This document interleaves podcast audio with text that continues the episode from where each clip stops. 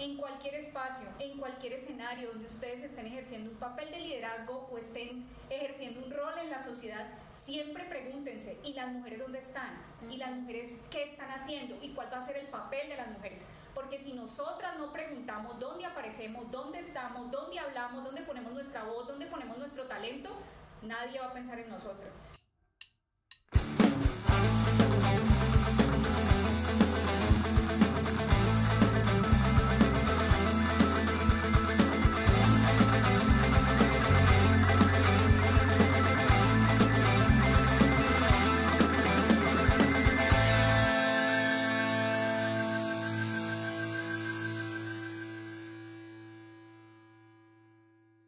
Hola a todos y todas, eh, bienvenidos a un nuevo episodio de No se aceptan piropos. Yo soy Mariana. Y yo soy Andrea. Y el día de hoy vamos a hablar de un tema muy interesante, vamos a hablar sobre la violencia política que vivimos las mujeres en el marco de la Semana por la Democracia. Sí, y para eso contamos con dos invitadas súper especiales, entonces ahora les voy a pedir que porfa ustedes se presenten. Bueno, pues mucho gusto estar acá. Muchas gracias a No Se Aceptan Piropos eh, y también a Valle Visible por habernos invitado a este espacio, a Ana y a mí.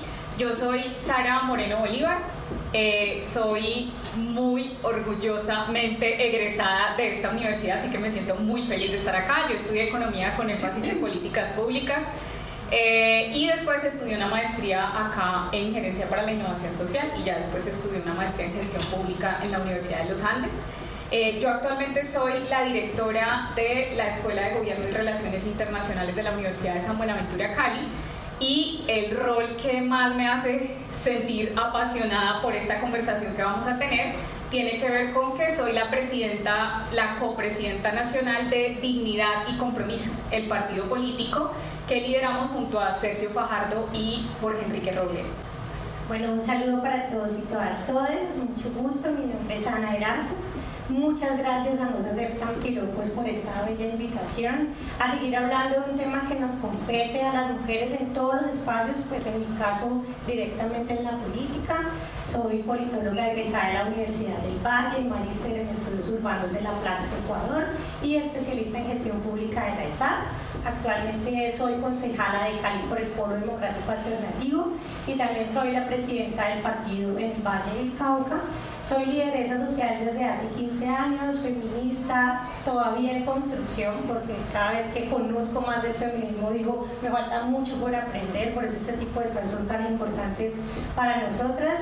Y bueno, soy eh, ambientalista, promotora de la política pública del agua en el Consejo de Cali y actualmente candidata al Consejo del Pacto Histórico, cabeza de lista. Bueno, entonces para entrar un poquito ya en el tema político, queríamos preguntarles ¿Qué las motivó a involucrarse en la política? ¿Qué las motivó a entrar a este mundo tan difícil? Bueno, yo, yo en realidad entré a la Universidad del Valle con un solo propósito y era entrar, graduarme. Me habían dicho que quien entraba a la Universidad del Valle se demoraba un montón de tiempo en salir de la universidad. Yo dije, no, yo voy a entrar directamente a buscar mi cartón porque tengo que salir a trabajar. ¿Cierto? Y esa fue la motivación por la que entré a estudiar en la Universidad del Valle. Eh, a los 16 años mi papá me dijo, bueno, hija, tú hoy te gradúas, era el día de mi graduación. Yo estaba muy feliz porque bajé pues con, con, mi uniforme para ir a poner la toga y, y, el birrete y le dije, papi, hoy me gradué. Me dijo, sí, hija, hasta hoy cumplí yo, tienes 16 años, ya te di la educación que necesitas, de aquí en adelante tú tienes que resolver tu vida. Y cuando él me dijo eso y posteriormente me llega el ICFES, un ICFES perverso, me había ido supremamente mal, dije, Dios mío, ahorita qué voy a hacer.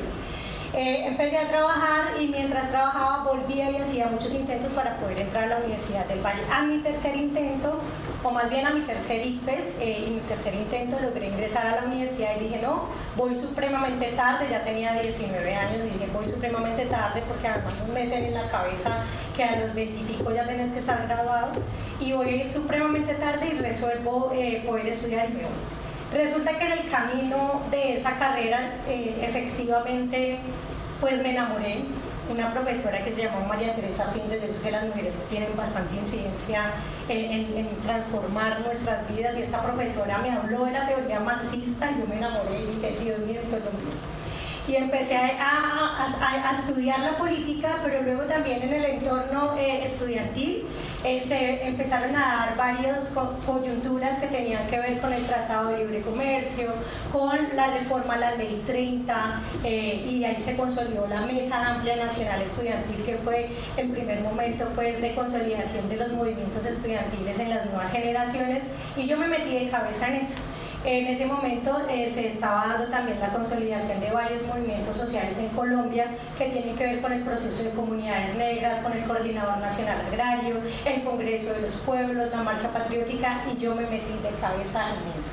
Eh, habían llegado los indígenas a Cali, se habían quedado en la Universidad del Valle, eh, entraba a, a, mirar sobre todo pues como el tema de los debates y las discusiones y dije yo también tengo que hacer algo y esa consigna que retumbaba en el movimiento estudiantil que era yo quiero estudiar para cambiar la sociedad, pues en mí caló mucho y yo me metí de cabeza en hacer política. Yo soy hija del movimiento social y desde ahí empecé a hacer política eh, eh, eh, desde el movimiento social.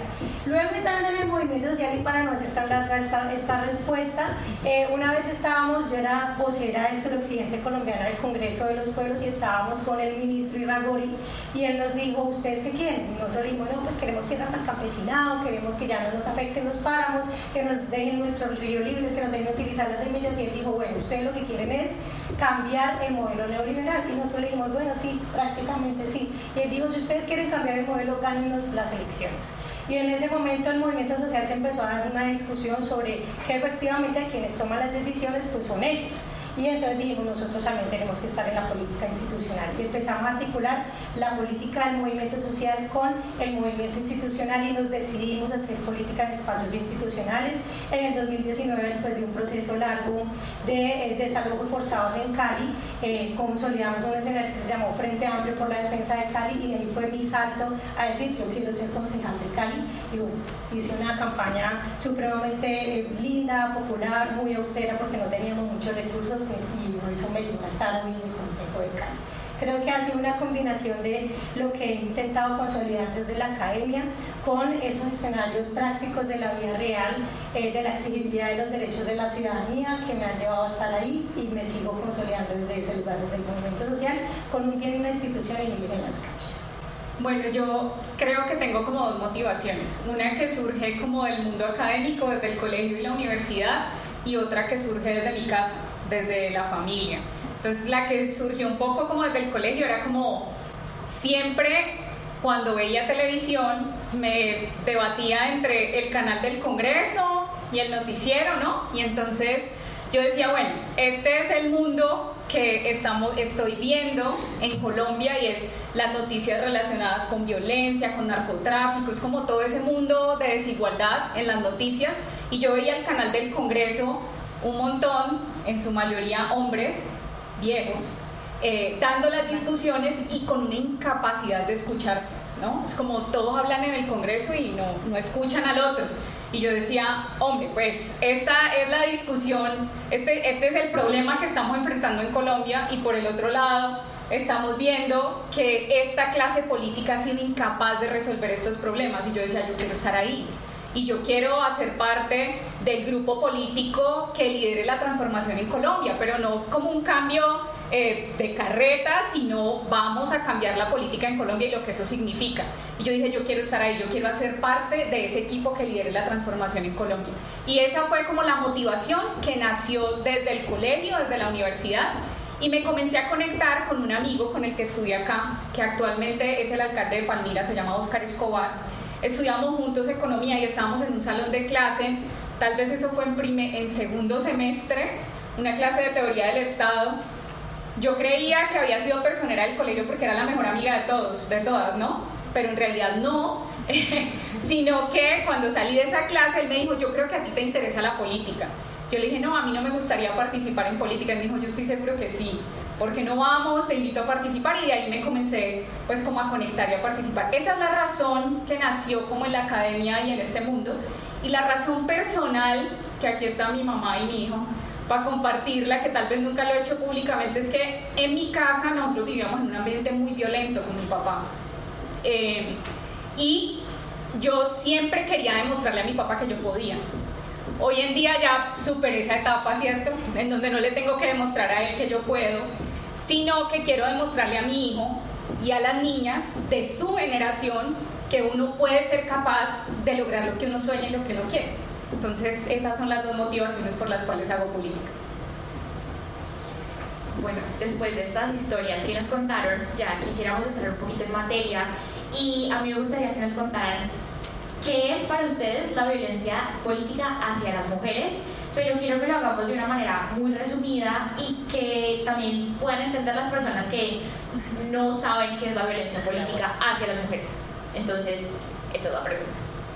Bueno, yo creo que la violencia política en contra de las mujeres por nuestra condición de género, digamos que está relacionada con las actuaciones o incluso las narrativas que surgen o de algunas personas o incluso a veces de unas organizaciones o instituciones eh, donde hay un trato, digamos, que puede afectarte a ti como persona, como individuo en términos físicos, en términos emocionales o psicológicos, incluso también hay agresiones sexuales o hay agresiones de otro tipo. Eso es lo que yo veo en el ambiente como la violencia política y creo que es una barrera enorme para que nosotras, las mujeres, uno, nos motivemos a participar, porque si uno ve ese ambiente de violencia política súper hostil, pues uno dice, yo allá no quiero estar, ¿no? Dos, que nos atrevamos, que uno diga, bueno, ya me motivé, pero ¿cómo me atrevo? Y como Ana dice, listo, yo me postulo y contra todo pronóstico voy, ¿no? Es atreverse. Y por último, como mantenerse y sostenerse en el tiempo. Entonces creo que la violencia política en, contra de las mujeres son todas esas actuaciones que, que, hacen que nosotras tengamos limitaciones para, para atrevernos a participar, motivarnos y sostenernos en el tiempo en esa participación. Bueno, sí, me recojo mucho en lo que planteas. Yo creo que la violencia, Colombia es un país de por sí muy violento y nosotras las mujeres hemos vivimos múltiples violencias, violencias psicológicas, violencias eh, físicas, económicas, ¿cierto? Y también políticas. Las mujeres que nos decidimos hacer política recibimos ese tipo de violencias que tienen que ver con las acciones, con las conductas, incluso con las omisiones cuando se da una acción eh, que te limita el derecho a ejercer, en este caso, la política. Creo que es el resumen más amplio pues, de, de todo ese tipo de situaciones que se dan. Bueno, de hecho, eh, ahorita que ya creo que todos sabemos que es violencia política, eh, queremos preguntarles qué manifestaciones de violencia política en las mujeres en Colombia ustedes han evidenciado como ejemplos. Bueno, yo creo que nada más que lo que ha vivido una para tener que contarle los ejemplos. Cuando, nos, cuando yo me decidí, o no, yo no me decidí solita, nosotros hicimos una asamblea, entonces digo, no, que la compañera y el compañero, ya. Cuando yo me decidí hacer política, le dije a mi partido, voy a estar en la lista del Consejo de Cali, eso fue hace cuatro años. La primera respuesta que me dieron una compañera del móvil fue, qué bueno porque eso le va a sumar votos a la lista. O sea, en ningún momento pensó, qué bueno, Naranzo vas a ganar, vas a hacer, no, qué bueno porque le vas a poner votos a la lista. O sea, como quien dice, le vas a sumar, a sumar a los hombres que históricamente han venido haciendo política. Un segundo hecho de violencia política que viví es que como nadie daba un peso porque yo fuera a ganar, entonces los recursos económicos del partido no me los entregaban a mí, se los entregaban a los hombres que aparentemente iban a ganar, que eran los que tenían más tiempo en, la lucha política, por decirlo así. Entonces yo no recibí un solo recurso pues, de, de mi partido para poder ejercer la política pero además en el marco de hacer la política todo el tiempo está el hecho de que tú no puedes, estás muy joven, todavía no estás preparada, ¿cierto?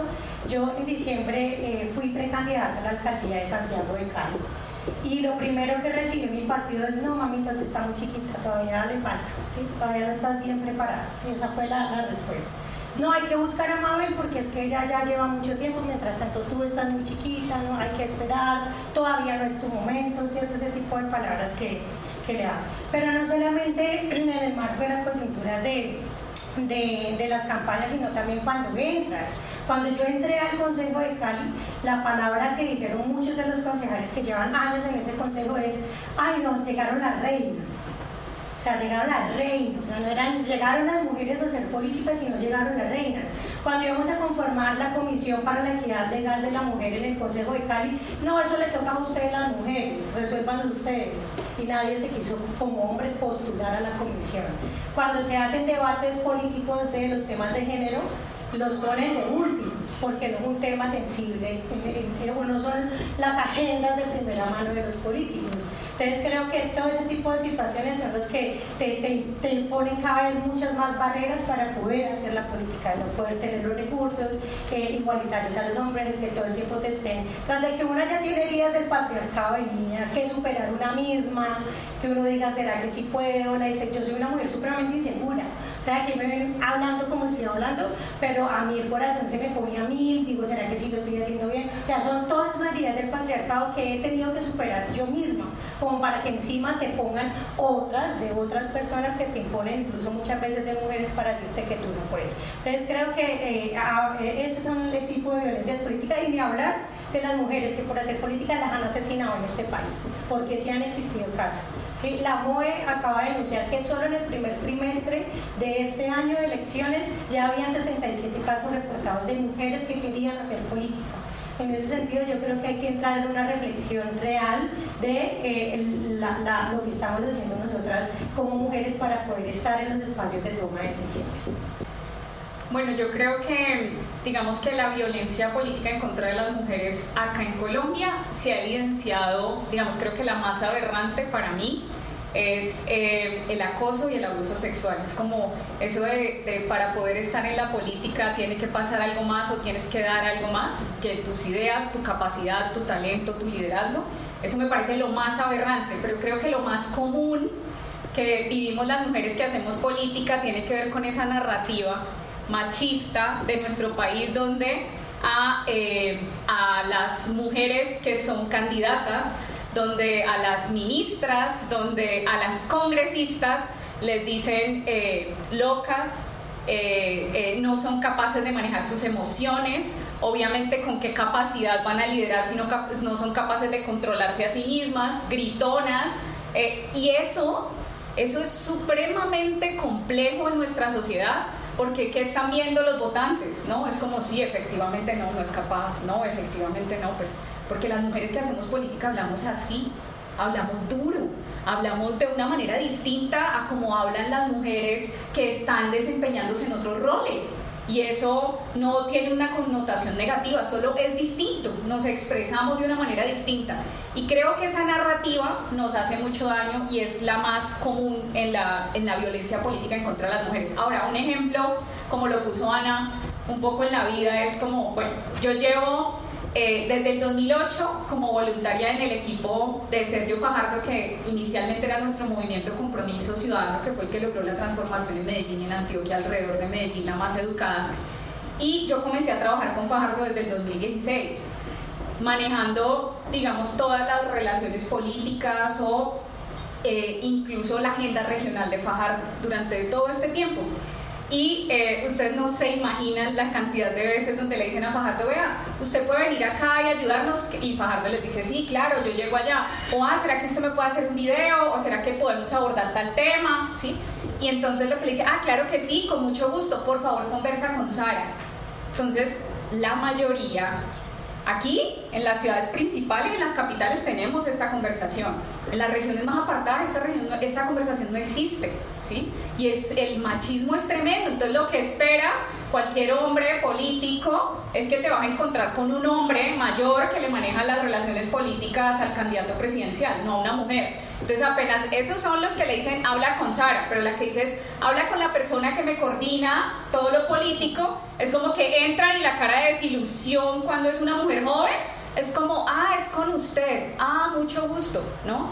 Eso es lo que yo he vivido particularmente, que cada vez es menos, pero todavía se vive sobre todo con los políticos, los mandatarios de las regiones más apartadas de Colombia. Y ahí tenemos un reto enorme. Yo ahí quería añadir algo, y es que eh, pues hemos tenido la oportunidad de eh, conversar con muchas mujeres que participan en política y muchas eh, como que concuerdan en el hecho de que el lenguaje que usan los hombres hacia las mujeres es completamente machista. Y no estoy hablando de que nos digan palabrotas o que nos traten mal necesariamente, sino que el niña, ay, tan linda la niña, ay, o sea, ¿qué nos puede decir de eso? Porque eso es una constante siempre. Y también nosotras que no participamos en política, pero que estamos aquí siempre es ella, la niña tan linda, siempre nos, nos vuelve chiquitas, como que no sabemos tanto, pobrecitas. Sí, nos minimizan, esa es la palabra. Y bueno, creo que em, algo que, que olvidé decir también que es un caso de violencia política es que cuando yo llego al Consejo de Cali me preguntan, bueno, ¿y quién es el padrino de ella? Porque siempre las mujeres tenemos un padrino, ¿cierto? O sea, los hombres llegan ahí porque lo hacen propio, pero nosotras no. ¿Quién es el padrino? ¿Quién lo padrino? O sea, se volvieron locos buscándome padrinos.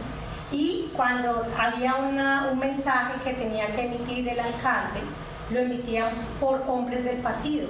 No me lo hacían directamente a mí. Yo decía, pero venga, o sea, alcalde, es que yo soy la concejal, ¿sí?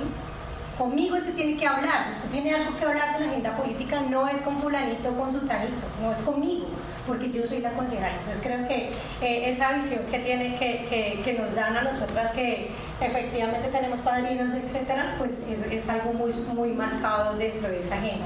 Yo sí creo que eh, en todo lo que tú dices, en todos los espacios tratan de minimizarlos. Eh, incluso cuando en los escenarios académicos, en escenarios institucionales, pero creo que es algo que evidentemente está muy marcado por el patriarcado que eh, hacen como si nosotras, y es el rol que nos asignaron de que nosotras no podemos estar o hacer dentro de esos lugares. Y yo creo que escucharte a ti y bueno, escuchar a muchas mujeres que incluso hoy están haciendo política una cosa de locos porque estamos diciendo, estamos rompiendo con todas esas barreras que efectivamente el patriarcado nos ha impuesto para hacer política. Y ahora vamos a hablar un poquito de cómo ustedes creen que cuál es el papel de las instituciones políticas y del gobierno en la prevención y en el combate como tal de esta violencia política hacia las mujeres. Entonces que habláramos un poco de cuál es ese papel que tiene la institución y el gobierno. Bueno, hoy ya por fin estamos viendo que se están construyendo leyes, ¿no? Eh, María José Pizarro, eh, Katy por parte pues, de, la, de la Cámara de Representantes eh, están dando la disputa por el proyecto 006 de 2022 que se radicó desde el año pasado, que tiene que ver con... Inidia Inidia, sí. Eh, se me olvidó el nombre son las que están impulsando en este momento el proyecto de ley que tiene que ver con eliminar las violencias eh, políticas por razones basadas en género. Creo que eso ya es un avance. Yo qué debo decir frente al tema de hasta cuándo vamos a eliminarlos, pues yo creo que eso es un trabajo muy largo, es un proceso bastante largo, pero por lo menos ya se están construyendo leyes que dicen que las instituciones tienen que avanzar a cortar con ese tipo de violencias. Eh, eso se ve en todos los escenarios, tanto de izquierda como de derecha. Lo que yo les decía de mi partido, que se supone que es un partido de izquierda, efectivamente también es un partido machista, que nos ha tocado a nosotros luchar eh, por eliminar pues, todas esas condiciones machistas que tienen los partidos. Pero los partidos pueden hacerlo incluso sin que exista la ley, ¿sí? O sea, los partidos pueden generar espacios de pedagogía, pueden eh, generar escuelas. Nosotros desde la CURUL tenemos una escuela que se llama la Escuela de Ciencia Política para Mujeres, que es una escuela que estamos impulsando eh, en donde queremos que las mujeres que hacen eh, vida eh, en, sus labores sociales o académicas, que en algún momento quieran ser concejalas, que quieran ser alcaldesas, pues tomen esa, esa iniciativa o rompan esas barreras para poder estar en política. Ustedes pueden creer que a mí el partido me da un peso para eso. No, nos toca resolverlo a nosotras mismas en todos los escenarios muchas veces resulta ser así. En el Consejo de Cali nosotros les decíamos, hay un espacio, un foro para hablar del tema de la política pública, ¿hay recursos? No, porque son temas que no están dentro de la agenda. Entonces yo sí creo que eso lo atraviesa mucho la pedagogía, eso lo atraviesa mucho generar este tipo de debates públicos y bueno, también que las instituciones se pongan la 10 para poder generar las condiciones y los recursos para que este tipo de espacios se bueno, yo creo que la institucionalidad, digamos, desde la Fiscalía General de la Nación, el Ministerio del Interior, tienen unas, digamos, unas labores, eh, unas funciones asignadas respecto a estos temas. Pero yo creo que donde principalmente han fallado es como en la prevención y ahí está muy asociado como al rol o al papel que puede jugar la educación y la pedagogía eh, en el marco de transformar esta cultura machista alrededor de la participación política de las mujeres. Entonces yo creo que ahí hay un reto enorme. No, pues digamos, se va haciendo, pero a paso demasiado lento. ¿Y qué se necesita ahí? Pues el interés político. Si no hay interés político no pasa nada. Puede existir el marco regulatorio ideal, pero si no hay interés político no pasa nada. Así esté un hombre o una mujer a la cabeza, si no hay interés en la agenda de género, no pasa nada. Ese creo que es un primer punto. El segundo punto eh, creo que está relacionado con lo que decía Ana y es el papel de los partidos políticos. Yo creo que en los partidos políticos tenemos eh, la capacidad de influir en otro nivel. Y ahí, por ejemplo, en el partido nuestro, en Dignidad y Compromiso, Jennifer Pedraza, nuestra representante a la Cámara por Bogotá, ustedes saben que es una de las congresistas más visibles, no hay día que ella no ponga un trino, que no hable en el Congreso o que no ponga alguna publicación sobre la agenda de género en este país. Es la mujer que más habla sobre ese tema en el Congreso. Y yo pienso que eso es muy importante desde los partidos políticos. Existe no solo en la plataforma programática, no, es esa plataforma programática, está en la voz de una mujer en el Congreso de la República y alrededor de eso tenemos un protocolo de la transversalización de la perspectiva de género en el partido y número dos, cómo manejar los casos de violencia de género en el partido. Eso es un reto enorme, se camina a paso lento, pero creo que los partidos ahí tienen la capacidad de, agenciar esto. Y eh, por último, yo creo que el gobierno nacional tiene un papel muy importante.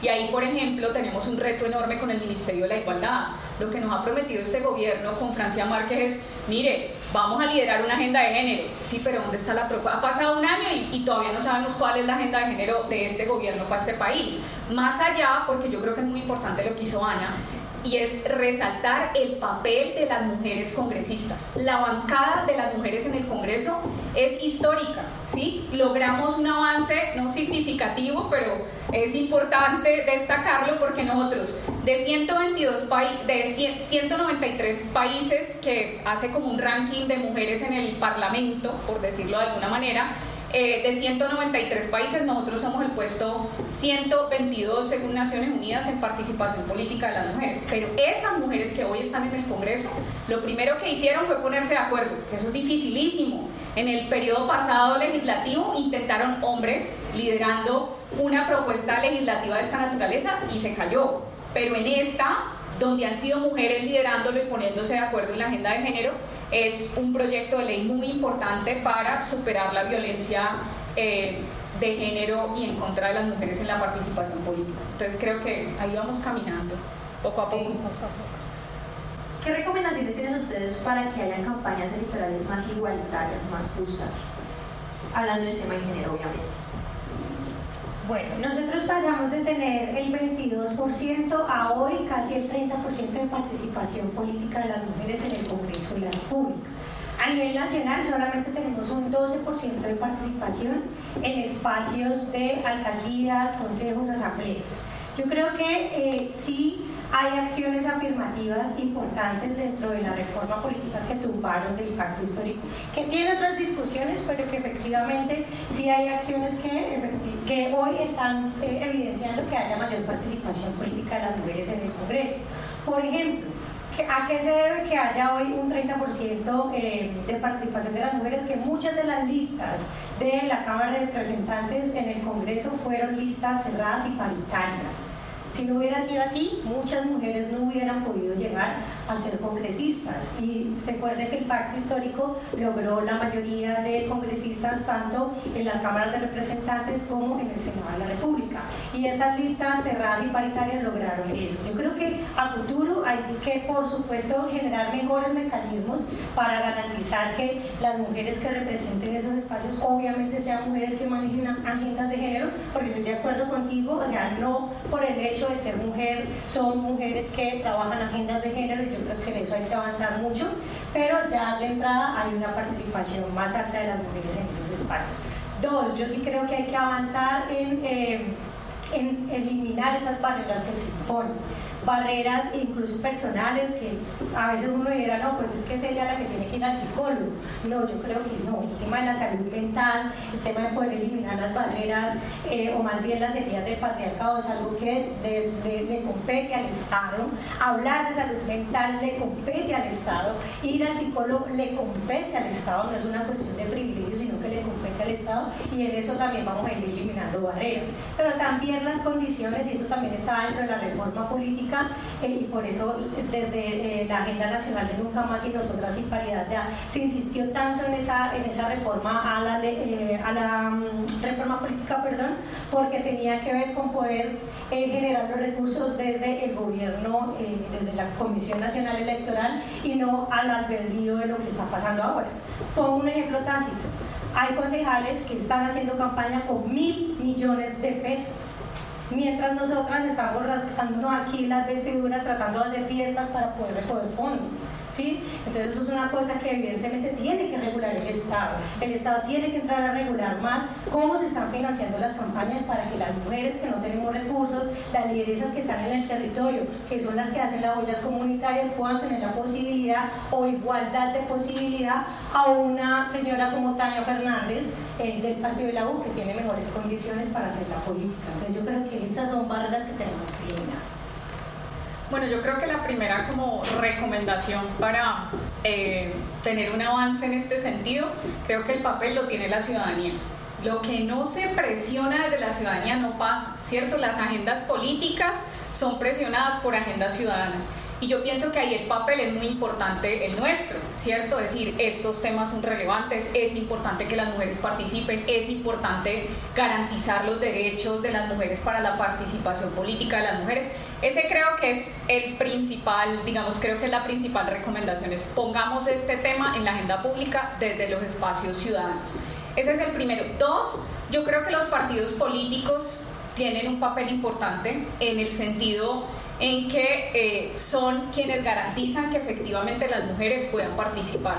Eh, y ahí creo que, que, los partidos tienen como, como ese, ese papel y esa recomendación es importante porque los partidos políticos, como lo ha dicho Ana, eh, y lo hemos venido conversando durante la jornada de hoy, pues de alguna manera hay restricciones como para la financiación de las campañas, hay dificultades para tener un espacio relevante en el marco de las listas es retador poder ocupar un cargo de liderazgo dentro de un partido político y, toca un recorrido más duro y con más barreras que los hombres y entonces creo que ahí los partidos políticos tienen un papel y yo creo que la academia tiene el papel más importante, el más importante. Yo creo que es clave que no solo en la formación de nuevos profesionales, de nuevas profesionales, eh, se tenga esto como un elemento central, sino que creo que la academia tiene un papel eh, central alrededor de abrir este espacio, estos espacios de discusión, ¿sí? donde podamos contrastar las distintas perspectivas, donde pensar diferente a nosotros no nos hace enemigas, sino que nos podemos encontrar alrededor de una agenda para el país. Y yo creo que es, ese es el papel más importante, la academia, y eso viene desde los colegios para escuchar distintas alternativas y formas de pensar hasta eh, este escenario. Yo creo además que la agenda de paz y de reconciliación en Colombia depende en gran medida de cómo seamos capaces en este país de que las mujeres seamos protagonistas, de, de, liderar, de construir esos espacios para escucharnos, para construir sobre, sobre lo que se ha construido antes. Y creo que, que ese también va a ser un elemento central. Bueno, me parece eh, increíble como que poder tener esta conversación con ustedes y poder darnos el espacio, poder estar abriendo estos espacios, como que es algo que verdaderamente me inspira mucho como a seguir en este camino. Entonces, bueno, pues ya para seguir, a mí me gustaría que habláramos un poquito de esos ejemplos internacionales que nosotros tenemos en materia de género. Entonces, nos gustaría que de pronto nos contaran si conocen eh, algunos ejemplos de buenas prácticas internacionales que podrían servir como de pronto de modelo para nuestro país en este tema de, de combatir las brechas eh, de, de violencia política en género. Bueno, yo, yo amo a dos mujeres que han dado la batalla por estos temas de género eh, y que incluso eh, desde su propia vivencia siguen como expresando esa voz. Yo estoy muy de acuerdo contigo cuando dices que efectivamente cuando una mujer en política habla de eh, todos los temas de género, pues por supuesto es una voz eh, que se escucha eh, pues con mayor ahí. Por ejemplo, yo amo a Alexandra Ocasio, ¿sí? ella para mí es como un referente de, vida en la política, en todo, su, todo lo que ella ha hecho, y también a Irene Montero, ¿sí? o sea, son dos mujeres que para mí han sido como esos ejemplos de mujeres que han venido liderando la eliminación de la violencia basada en género en la política como tal leyes o como tal iniciativas. Sé que en el gobierno eh, de la igualdad de, de, Irene Montero se han venido aterrizando varias iniciativas que podemos copiar. Eh, que todavía están muy en el marco de lo normativo y de empezar a agenciar lo cultural pedagógico. Todavía se queda muy ahí, pues porque obviamente los avances han sido grandes, pero eh, todavía seguimos dándonos esos debates de si es verdad importante esto o no. Sí, pero creo que ahí sí hay elementos que pudiéramos como extraer y, poner acá. Ahora, aquí en Colombia también hay mujeres muy tesas que están trabajando sobre esos temas. Hay una compañera que se llama Juliana Hernández de Artemisas, de Nunca Más Sin Nosotras, que esa mujer es brutal, es esa mujer, mejor dicho, para mí, ella no participa en política, pues ella lo hace todo desde, desde Artemisas, pero su trabajo para que las mujeres podamos estar en políticas, para poner las agendas eh, de la política de las mujeres en ese Congreso de la, República ha sido altamente reconocido y creo que eh, lo hace muy bien desde la pedagogía. Ella tiene escuelas, ¿sí? o sea, todo el, proceso que tiene Artemisa es de escuelas, de formación, de formadoras, incluso para poder aterrizar en los territorios. Nuestra escuela de ciencia política surge también de esa formación de formadoras de lo que ha hecho Julián Hernández en, en, el país y creo que es algo a resaltar para seguir eh, impulsando. Ok, bueno, yo podría dar como ejemplo tal vez como los países que han avanzado como en definir ese marco regulatorio eh, para prevenir y para atender los casos de violencia política en contra de las mujeres. De pronto podemos citar, no sé, Argentina, El Salvador. Eh, digamos que principalmente como esos ejemplos que han tenido como marco regulatorio que nosotros podríamos observar, revisar y ver cómo podemos implementarlo a nuestro contexto. Y hay una muy buena iniciativa que creo que ha tenido buenos resultados, no solamente para la violencia en contra de las mujeres, sino eh, violencia política en contra de las mujeres, sino la violencia en contra de las mujeres y las niñas en general. Y es una iniciativa que seguro después de este espacio se van a animar a consultar un poco más que se llama Spotlight y la lideran Naciones Unidas con la Unión Europea. Eh, ahí hubo muy buenos resultados para 25 países eh, y hay otros que están poniendo incluso más recursos y ha tenido muy buenos resultados para atender los casos de, abusadores de, de, niñas. Ha habido muy buenos resultados en términos de, de que los países se ven más motivados en definir una agenda política al respecto y además en asignar unos recursos significativos a eso. Ese creo que es como el segundo ejemplo que podría citar, que, que puede, eh, que es destacado. Ahí no está Colombia dentro de, esos 25 países, pero puede resultar que sea una eh, práctica exitosa que podamos revisar para implementar en Colombia. Y por último, hace como 20 días creo, el embajador de Colombia en Estados Unidos, Luis Gilberto Murillo, me invitó a participar con 20 mujeres afrolatinas a una agenda eh, de género en Washington. Y allá conocí a la vicepresidenta de Costa Rica. Yo les digo, estudien a esa mujer, Juanita Goberto, la, eh, ¿sí conocen a Juanita? La anterior congresista que se destacó un montón. Ella puso en estos días eh, una publicación sobre ella. Yo quisiera decirles, vayan y revisen la historia de la vicepresidenta de Costa Rica y creo que ella está haciendo un trabajo maravilloso que ojalá nuestra vicepresidenta pueda estudiar, revisar, porque ha sido maravilloso. Creo que esos podrían ser los ejemplos que, que podríamos citar y ver cómo implementar en Colombia. Bueno, ahora, ya que ustedes hablaban como de todas estas mujeres eh, que las han inspirado y que son materia pues de, de, recomendación en este tema de prevenir la violencia de género, yo quisiera que habláramos un poquito de la interseccionalidad que es algo que tenemos que tener en cuenta en esta conversación. Entonces mi pregunta va un poco, ¿cómo vemos estos espacios de violencia con este tema de interseccionalidad? O sea, en el tema, por ejemplo, de mujeres indígenas, mujeres afro, eh, sí, en general, ¿cómo vemos estos espacios en temas de interseccionalidad? creo que, y esta es como una frase pues que dicen permanentemente, pero que uno tiene la obligación como mujer de repetir. Si uno en Colombia, sobre todo, es una mujer pobre, negra en Colombia, empieza con unas dificultades enormes en comparación a otra mujer y en comparación a otro compañerito que uno se encontró en el colegio, ¿cierto? Y eso es muy importante entenderlo y además incorporarlo a el diseño de política pública que tengamos en Colombia. ¿Por qué? y ahí juega un papel fundamental todo, digamos, el trabajo político que yo he hecho, que tiene que ver con el papel de la educación en la vida de la gente y sobre todo en la vida de las mujeres. ¿cierto? Y yo creo que ahí en este tema, digamos, de la diversidad cultural nuestra en Colombia, pero también el, la brecha de desigualdad tan tremenda que tenemos, nosotros tenemos que ser capaces de articular con distintos actores, con la academia, con el sector privado, con el gobierno, con eh, las organizaciones sociales, tenemos que ser capaces de diseñar y articular algo que nos permita brindar oportunidades a las mujeres en Colombia y sobre todo a las mujeres afro e indígenas, porque son las mujeres que han estado más eh, relegadas del desarrollo en Colombia. Y creo que ahí es donde tenemos que trabajar de manera articulada. Yo no sé si ustedes han visto, es que es tremendo cuando uno visita diferentes lugares de Colombia y es como, bueno, listo, supongamos que tenemos la plata tenemos la plata, se nos apareció aquí, tenemos la plata para hacer lo que nosotros soñamos, ¿cierto? Bueno, no me la robaron, que en principio esa pues es, es un elemento central. Eh, y lo segundo es, bueno, ¿y qué vamos a hacer con la plata? ¿Cierto?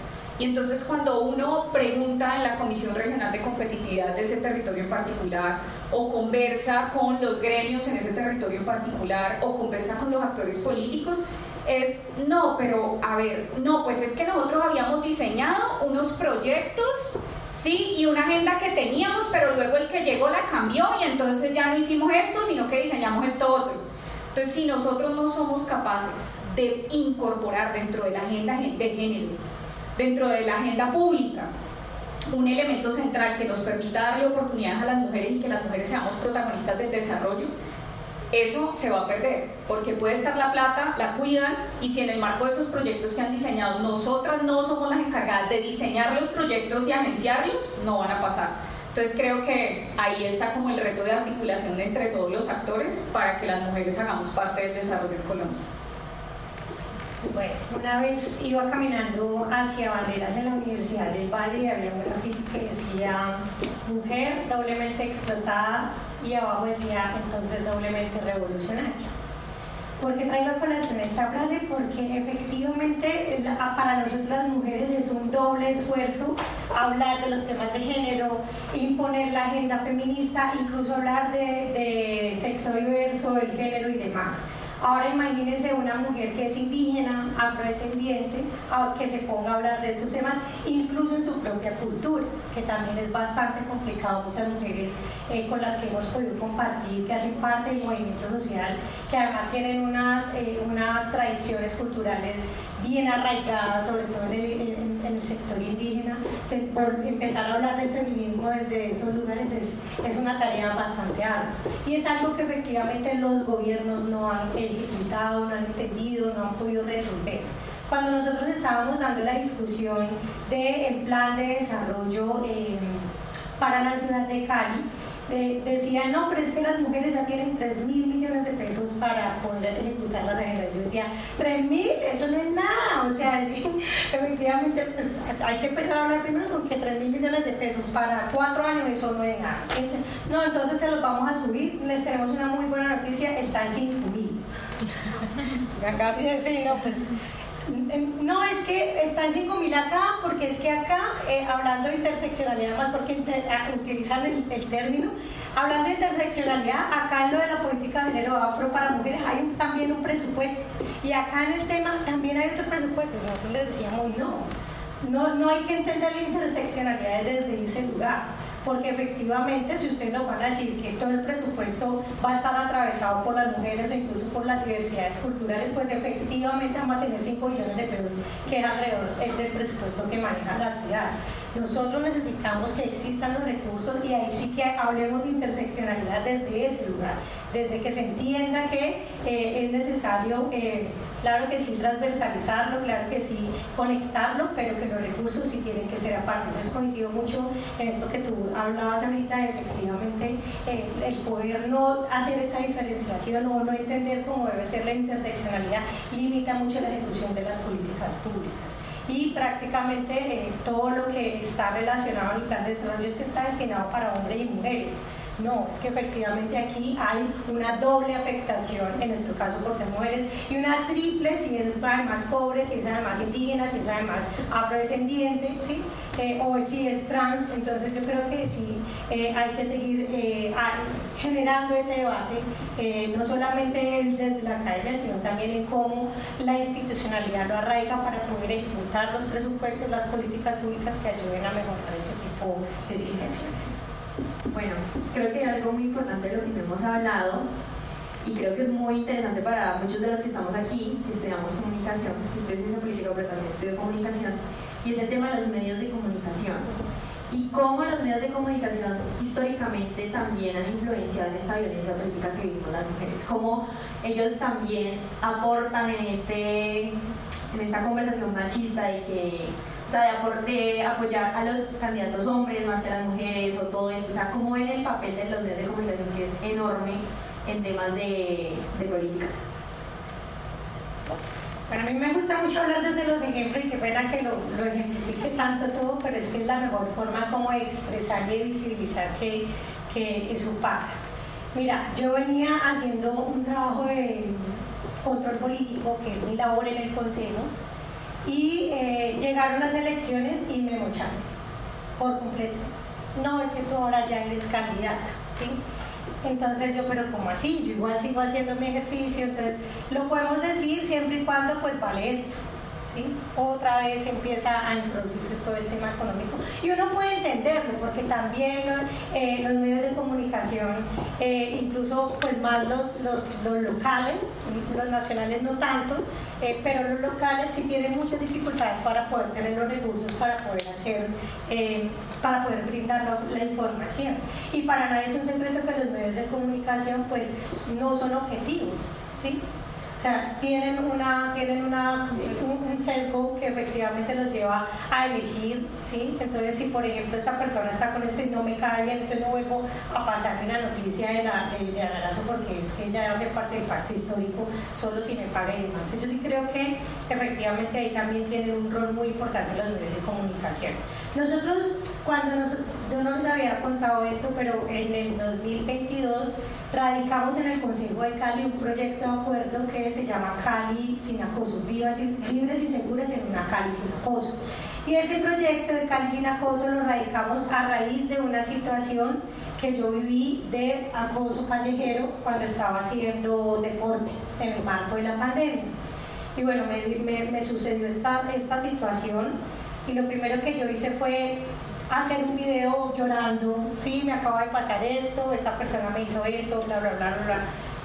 Al comienzo, cuando no, no lo había cogido los medios de comunicación, no tuvo muchas reproducciones, pero luego un medio de comunicación cogió ese video y saca concejala Nerazo ha sido violentada en la calle, ¡fum! eso se viralizó casi por toda Colombia y efectivamente dieron un lugar a la visibilidad del tema del acoso. Entonces yo qué hice, más que eh, quedarme en, en, el por qué ellos habían hecho eso, lo que hice fue tirarles la pelota y decirles efectivamente ustedes también tienen un rol, porque es que yo no soy la única mujer que estoy siendo acosada. Ustedes lo están visibilizando porque yo soy concejal de Cali, pero en, esta ciudad hay muchas mujeres que son acosadas a diario, eh, desde que se montan al mío, bajan a hacer deporte y demás, y en ese sentido ustedes también tienen un rol. Entonces metimos todo lo que tiene que ver con los medios de comunicación y las campañas pedagógicas eh, que tiene que hacer la alcaldía en el marco de eliminar eh, el acoso callejero y hace parte de ese proyecto. Ese proyecto no ha avanzado no nos han dado las viabilidades precisamente porque uno no es un tema fundamental y segundo dicen no es que eso necesita plata. Claro que necesitamos plata, pues para hacer campañas contra el acoso necesitamos plata. Entonces, no, es que ahora no tenemos los recursos, pero ¿cómo así? O sea, tenemos, eso no, implica mucho recurso porque no lo hacemos, pues efectivamente porque sigue siendo una partecita por allá abajo de las agendas, pero sí, creo que efectivamente los medios de comunicación tienen mucho que ver en esas violencias y además también en otros tipos de violencias. Por ejemplo, cuando dicen eh, la, eh, la, la, mataron, perdón, eh, apareció muerta. No, no apareció muerta, la asesinaron es un feminicidio y no les dan el sentido que efectivamente tiene eh, la situación para poder por lo menos hacer entender que eso no puede volver a pasar. Bueno, yo creo que los medios de comunicación tienen como una responsabilidad demasiado grande en dos sentidos. Uno, que está implícito, que tiene con el, el rol de los medios de comunicación que ahora tienen un impacto mayor alrededor del mundo digital y ese rol tiene que ver con el papel educador de una sociedad que tiene los medios de comunicación, porque son capaces de llegarles a más personas que cualquier eh, eh, persona, individuo o organización. Entonces yo creo que los medios de comunicación tienen un papel educador en la sociedad. Y ese papel educador, la responsabilidad pasa por dos cosas, creo yo. Una tiene que ver con, eh, decimos, no, es que ellos tienen, no son objetivos. Seguramente no, algunos, eh, porque yo sí creo que hay medios independientes en Colombia, estoy convencida que hay periodistas muy rigurosos, ¿cierto? Y muy rigurosas para hacer la tarea.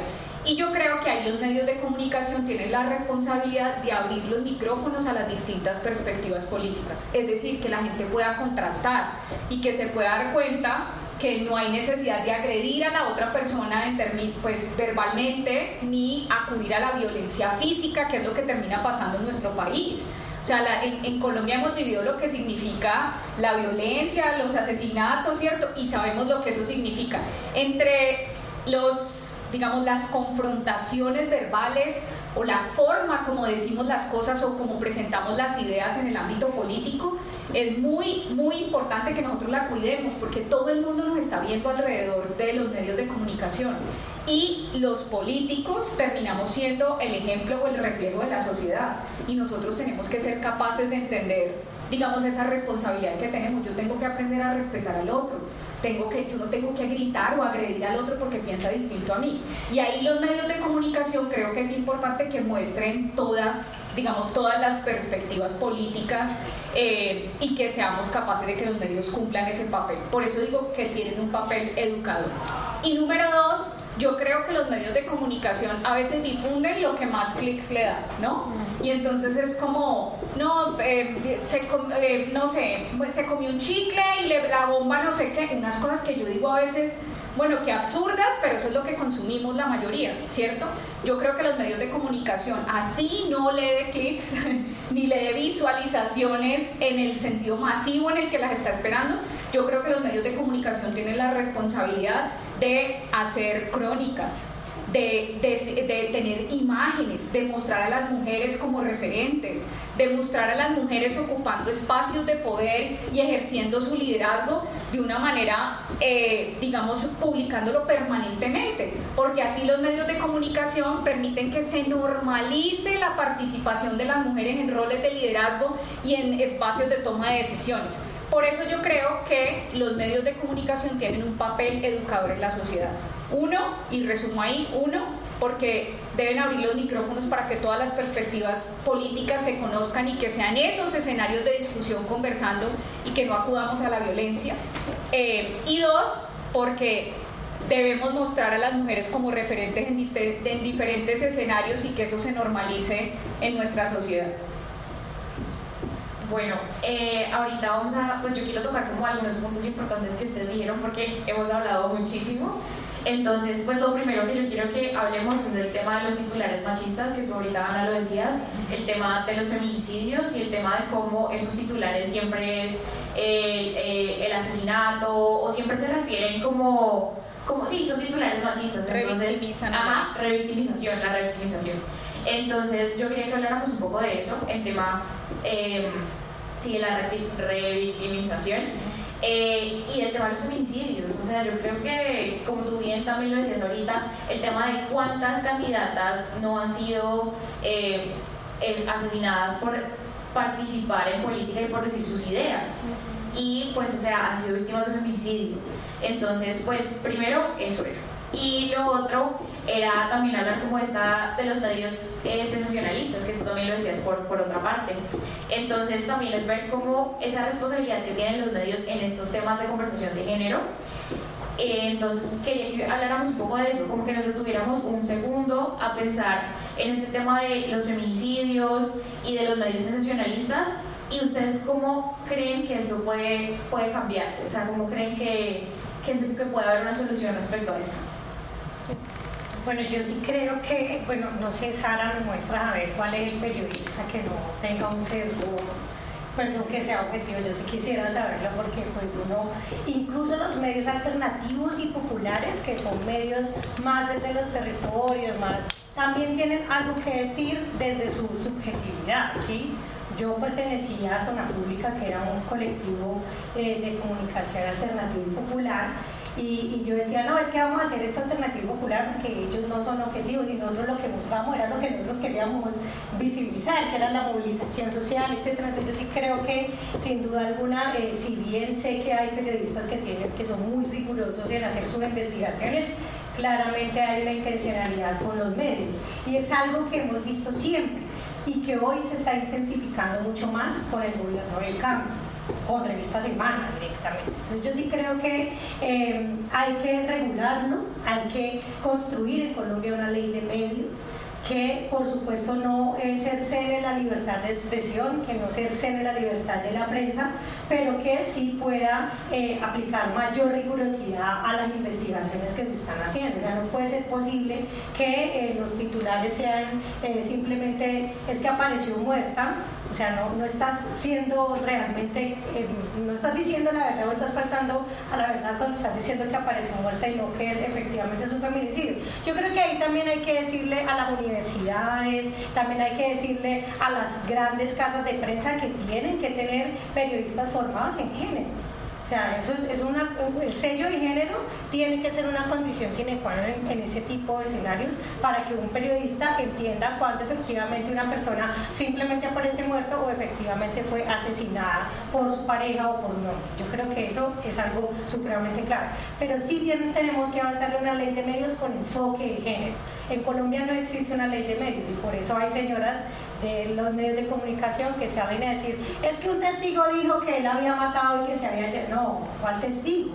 ¿Dónde están las pruebas del testigo? ¿Quién es la persona que está diciendo? Porque dan mucho daño hecho eh, en, pues, salir a decir noticias ligeras, noticias amañadas para poder decir que efectivamente el gobierno del campo está salpicado de un montón de cosas. Entonces yo sí creo que hay que eh, construir una ley de medios. En Ecuador se construyó una ley de medios eh, en el marco del gobierno de, Corea y creo que aquí también hay que empezar a avanzar en esa ley de medios para poder ponerle un poquito de tatequieto, de rigurosidad, eh, incluso también de, de, enfoque de género a estos temas que, que pueden ayudar. Yo insisto, los medios de comunicación tienen mucho poder no es mentira cuando dicen que es el cuarto o quinto poder, no me acuerdo ya ni cuál, pero que tienen mucho poder y que conducen a la política, que están alineados a, una, eh, a unos entes eh, o ideologías políticas. Entonces yo sí creo que ahí toca avanzar en eso, en la ley de medios.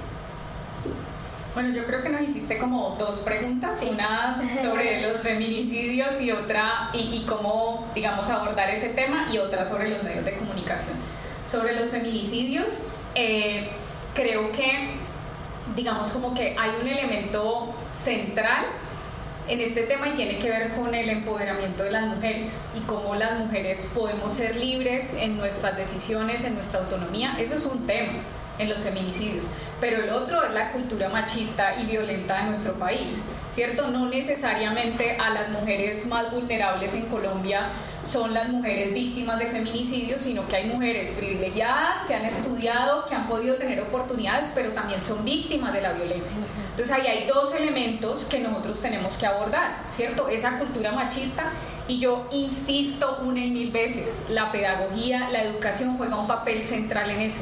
Esas campañas eh, de pedagogía para transformar la cultura machista, yo creo en esa vaina yo creo que en Colombia tenemos que ser capaces de diseñarlo, pero eso necesita una iniciativa y un liderazgo político para conducir eso.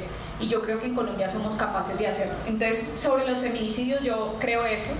Y también veo que la institucionalidad es como incapaz, ¿no? Todavía de poder prevenir y atender los casos eh, de violencias basadas en género es como hay un montón de errores y los cometen una vez con Rosa Elvira que es el, el caso más emblemático en Colombia y que es el dolor de las mujeres de este país, hasta eh, los casos que uno vio la semana pasada, ¿cierto? Es como eso que pasó con ella hace tantos años y que nos permitió tipificar el feminicidio como lo es hoy, se sigue replicando en Colombia y eso muestra la incapacidad que ha tenido el Estado para poder prevenir y atender los casos de violencia basada en género.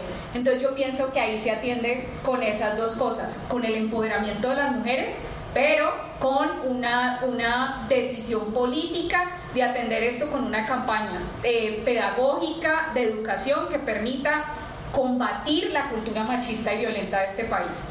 Eso sobre el feminicidio, eso es un poco lo que he pensado sobre el feminicidio y he compartido con otras mujeres.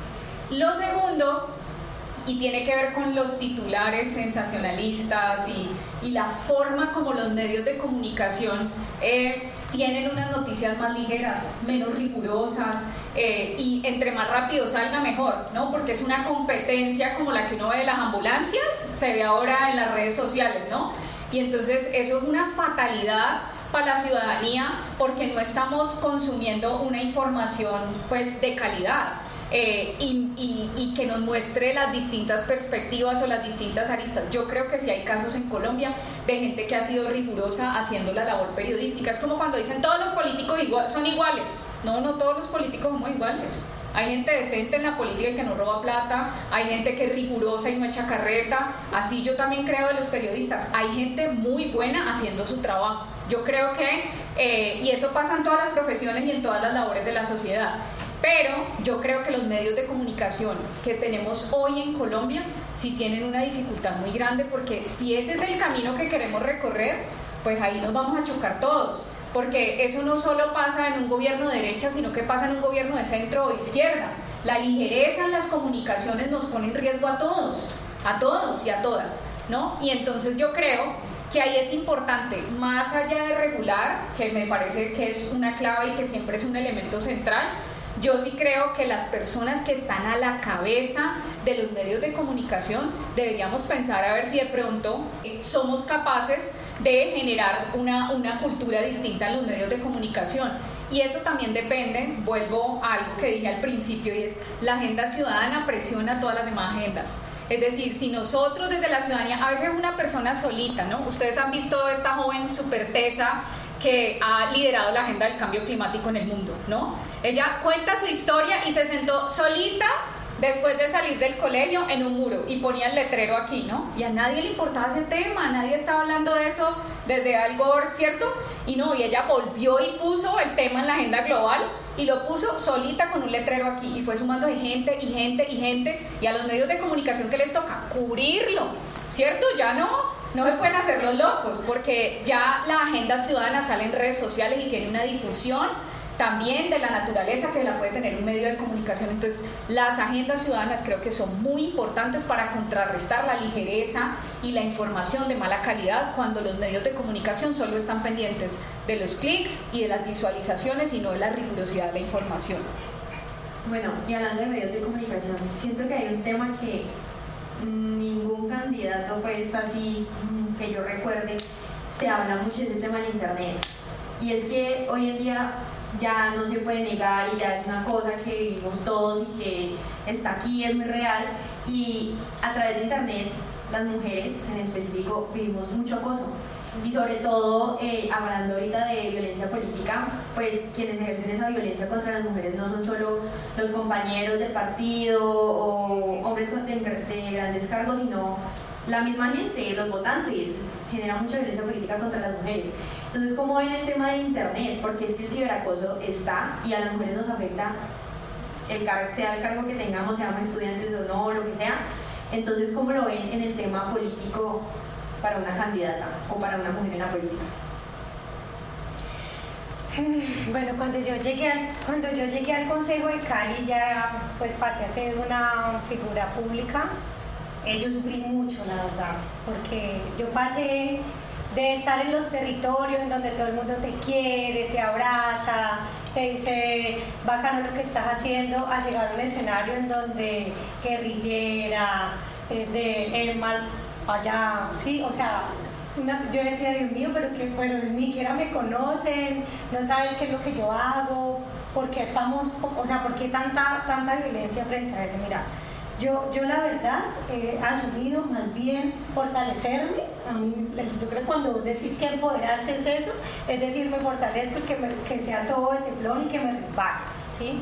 De hecho, hay momentos en los que he tenido que, cuando hago un video o, o, hago, o, empiezo a ver que lo que digo, lo que hago va a generar alta controversia, prefiero no mirar el Twitter porque efectivamente sé que va a haber gente que te va a amar y te va a decir bacano lo que estás haciendo, chévere esta, esta denuncia que estás haciendo, como gente que efectivamente te va a decir este, que estás, que está el otro, que está el otro.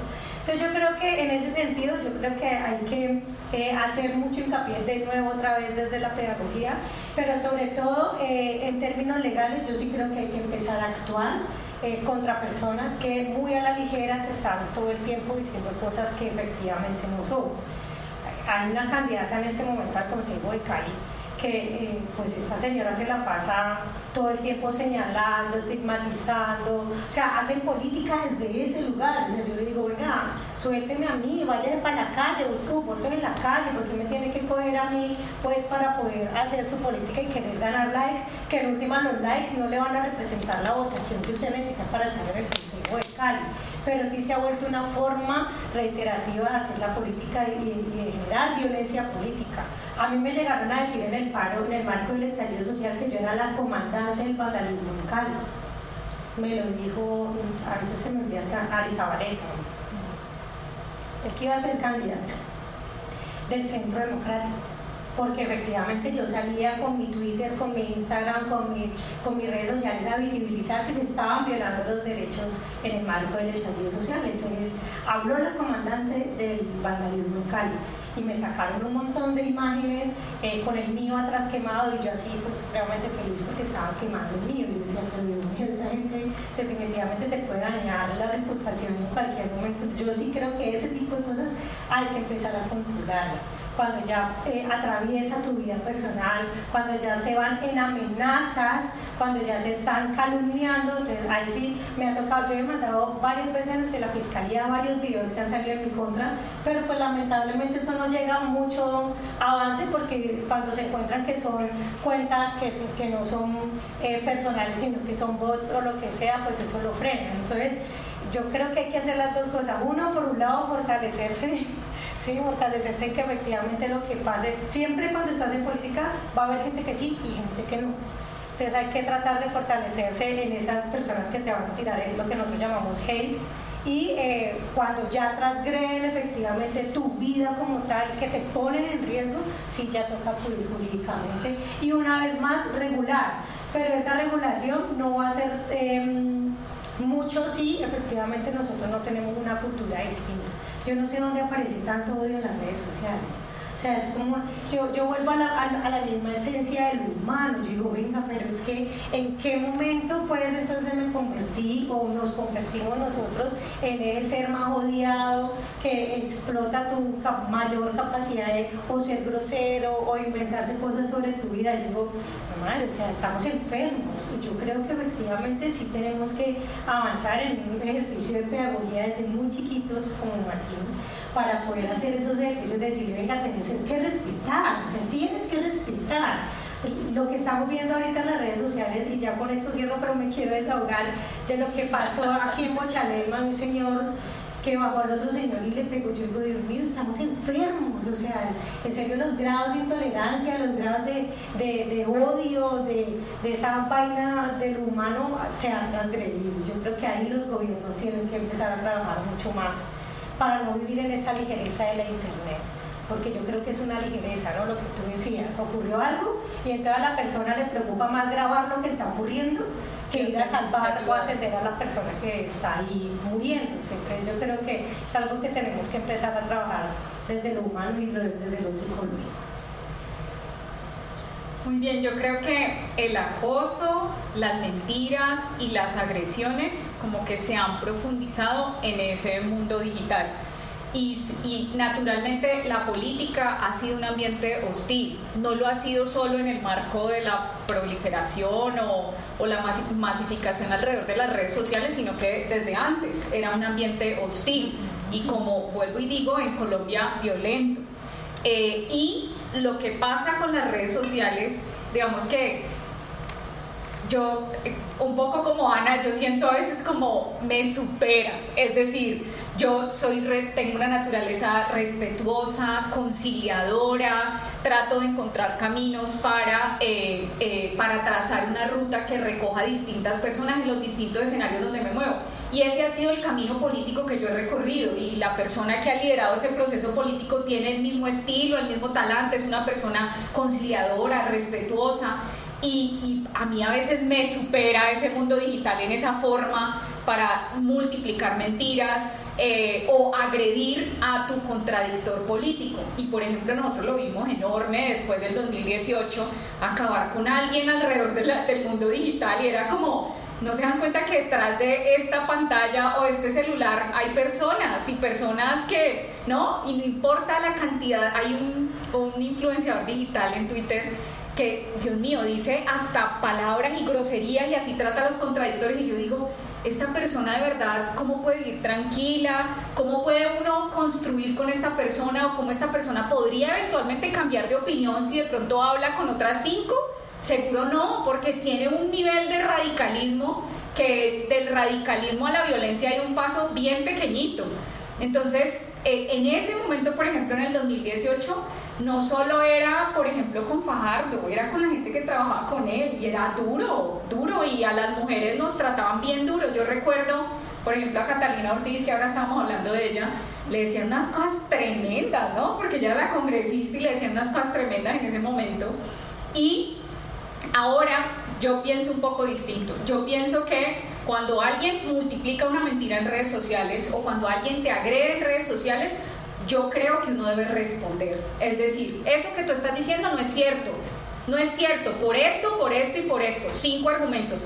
Porque quedarse callado en términos de yo soy respetuoso, yo soy respetuosa, las mentiras van, van multiplicándose de una manera que acaban con tu prestigio y tu nombre. Entonces yo creo que cuando alguien multiplica una mentira, una mentira en redes sociales, uno lo debe atender.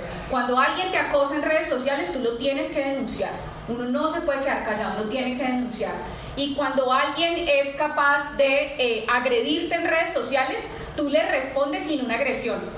Pero yo sí creo que uno no se puede quedar callado frente a las mentiras, frente a las agresiones o frente al acoso en redes sociales. Yo creo que eso es lo primero, reaccionar de una manera respetuosa, pero atender. Bueno, ya para ir cerrando, esta última pregunta es demasiado importante. Vamos a hablar un poquito del poder de la representación, que ahorita ustedes eh, nombraban a sus grandes referentes, eh, y demás, pero yo quiero preguntarles también qué sugerencias ustedes tienen para mejorar la representación de las mujeres eh, políticas en los medios y en general, eh, sí, en, todas estas plataformas en las cuales nosotras estamos expuestas. ¿Cuál es esa sugerencia que ustedes tienen respecto a esa representación?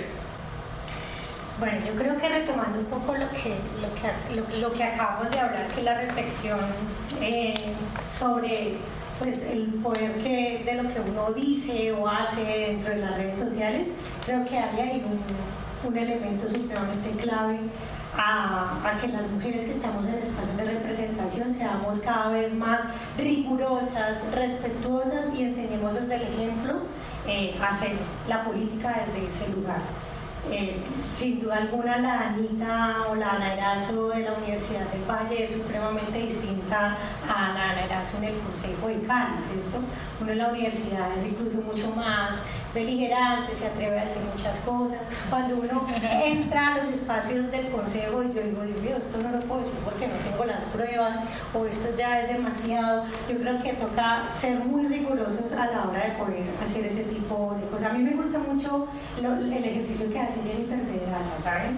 Porque me parece que es una mujer que es de la academia y en articulación con lo que ella representa ideológicamente, se sabe eh, defender muy bien a la hora de dar el debate. Yo creo que el debate no puede seguir siendo desde la mentira, el debate no puede seguir siendo desde la acusación, la política no puede seguir siendo como antes esta vez no ha pasado tanto. Pero hace cuatro años recuerdo mucho que la política era el tiradero de lo que hizo, de lo que no hizo, que es violador, que es un acosador, sin incluso tener pruebas. Y eso lo hemos visto mucho en la forma de hacer la política últimamente, de cómo se inventan un montón de cosas de la gente para exponerla y, que, incite a la gente a que no vote por esa persona. Yo creo que la, la, política en la, Internet también tiene que eh, empezar a lograr un poquito más de respeto y de rigurosidad desde nosotros también como políticos. Em, hay gente, por ejemplo, que ya definitivamente yo no me sujeto como J.P. Hernández, que me dice, oiga, pero es que este señor definitivamente cualquier cosa, Polo Polo o esta señora... Em, eh, María Fernanda Cabal, que dicen un, montón de mentiras que uno dice, pero Dios mío, ¿cuánto, o sea, ¿por qué le damos tanto poder también a este tipo de, personas en la política? Y yo creo que empezar a hacer bien la política, hacer la política de manera distinta y hacerla desde el lugar que representa, que es servirle al pueblo y no servirse a sí mismo, tiene que ver con efectivamente eso.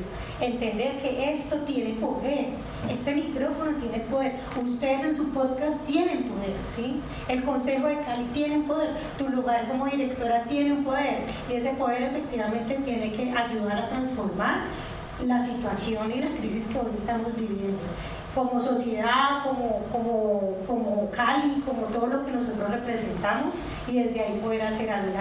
yo no estoy en contra de los influenciadores y, y, mucho menos entiendo que esa es su forma de hacer su vida. Me molesta así profundamente que hayan personas que trabajen arduamente y que ellos eh, por un video puedan monetizar mucho más de lo que pueda uno trabajar, pero pues es, es, es, lo que decía Bauman de la sociedad y yo lo puedo entender, pero que también entiendan que desde ese lugar tienen que aportar a este momento enfermo que tiene la sociedad.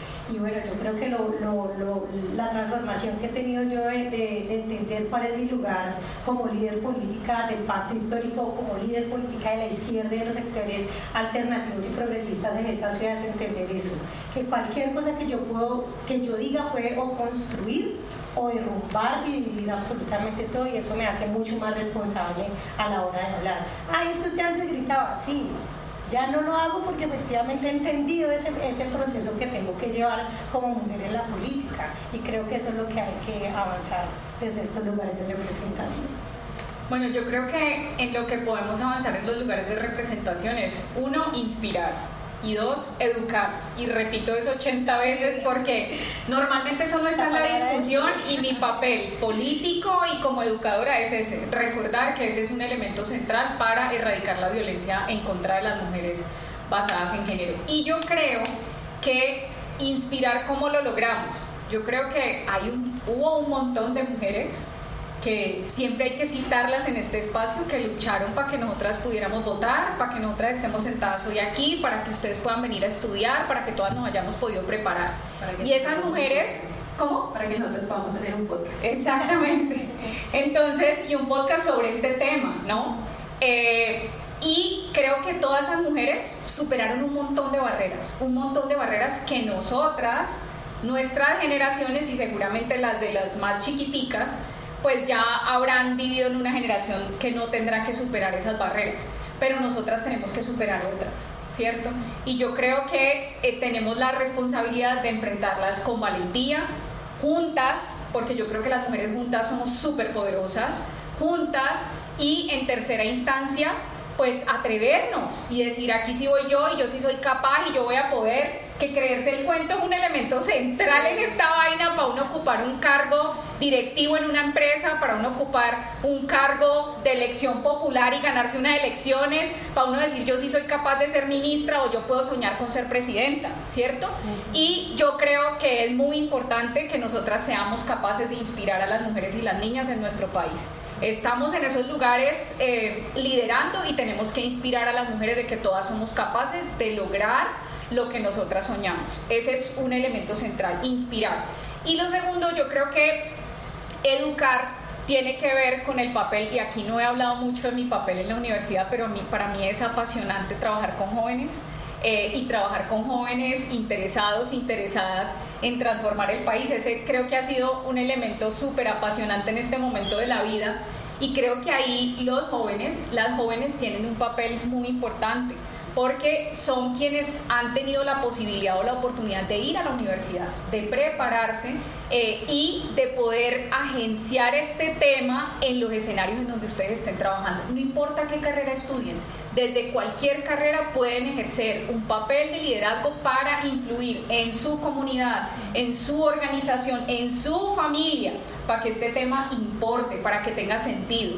Entonces yo creo que la educación es muy importante y en, los jóvenes y en las jóvenes que se están preparando hoy, pero sobre todo en participar en política para que la educación, eh, agenciando esta agenda de las mujeres, sea un elemento central en la discusión política, haya recursos para ejecutarlo, sea un elemento del que se esté hablando en los medios todos los días.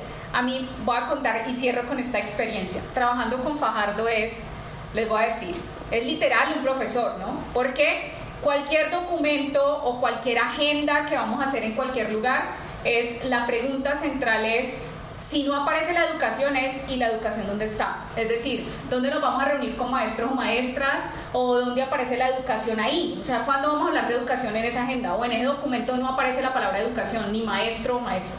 Pero la pregunta que para mí ha sido, digamos, este aprendizaje de todos estos años es, si nosotros, si nosotros, nosotras no nos preguntamos dónde están las mujeres en cada cosa que hacemos en nuestra vida, no aparecemos en ningún lado. Entonces la invitación con la que yo quiero cerrar hoy y agradecerles esta invitación a ustedes es decirles, en cualquier espacio, en cualquier escenario donde ustedes estén ejerciendo un papel de liderazgo o estén ejerciendo un rol en la sociedad, siempre pregúntense, ¿y las mujeres dónde están? ¿Y las mujeres qué están haciendo? ¿Y cuál va a ser el papel de las mujeres? Porque si nosotras no preguntamos dónde aparecemos, dónde estamos, dónde hablamos, dónde ponemos nuestra voz, dónde ponemos nuestro talento, nadie va a pensar en nosotras. Entonces quería cerrar con eso y muchas gracias.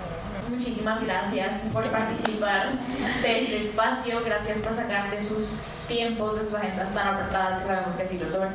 Eh, por estar en este espacio, por dar esta eh, conversación de género. Muchas gracias a todas las personas que eh, vinieron, que nos escucharon.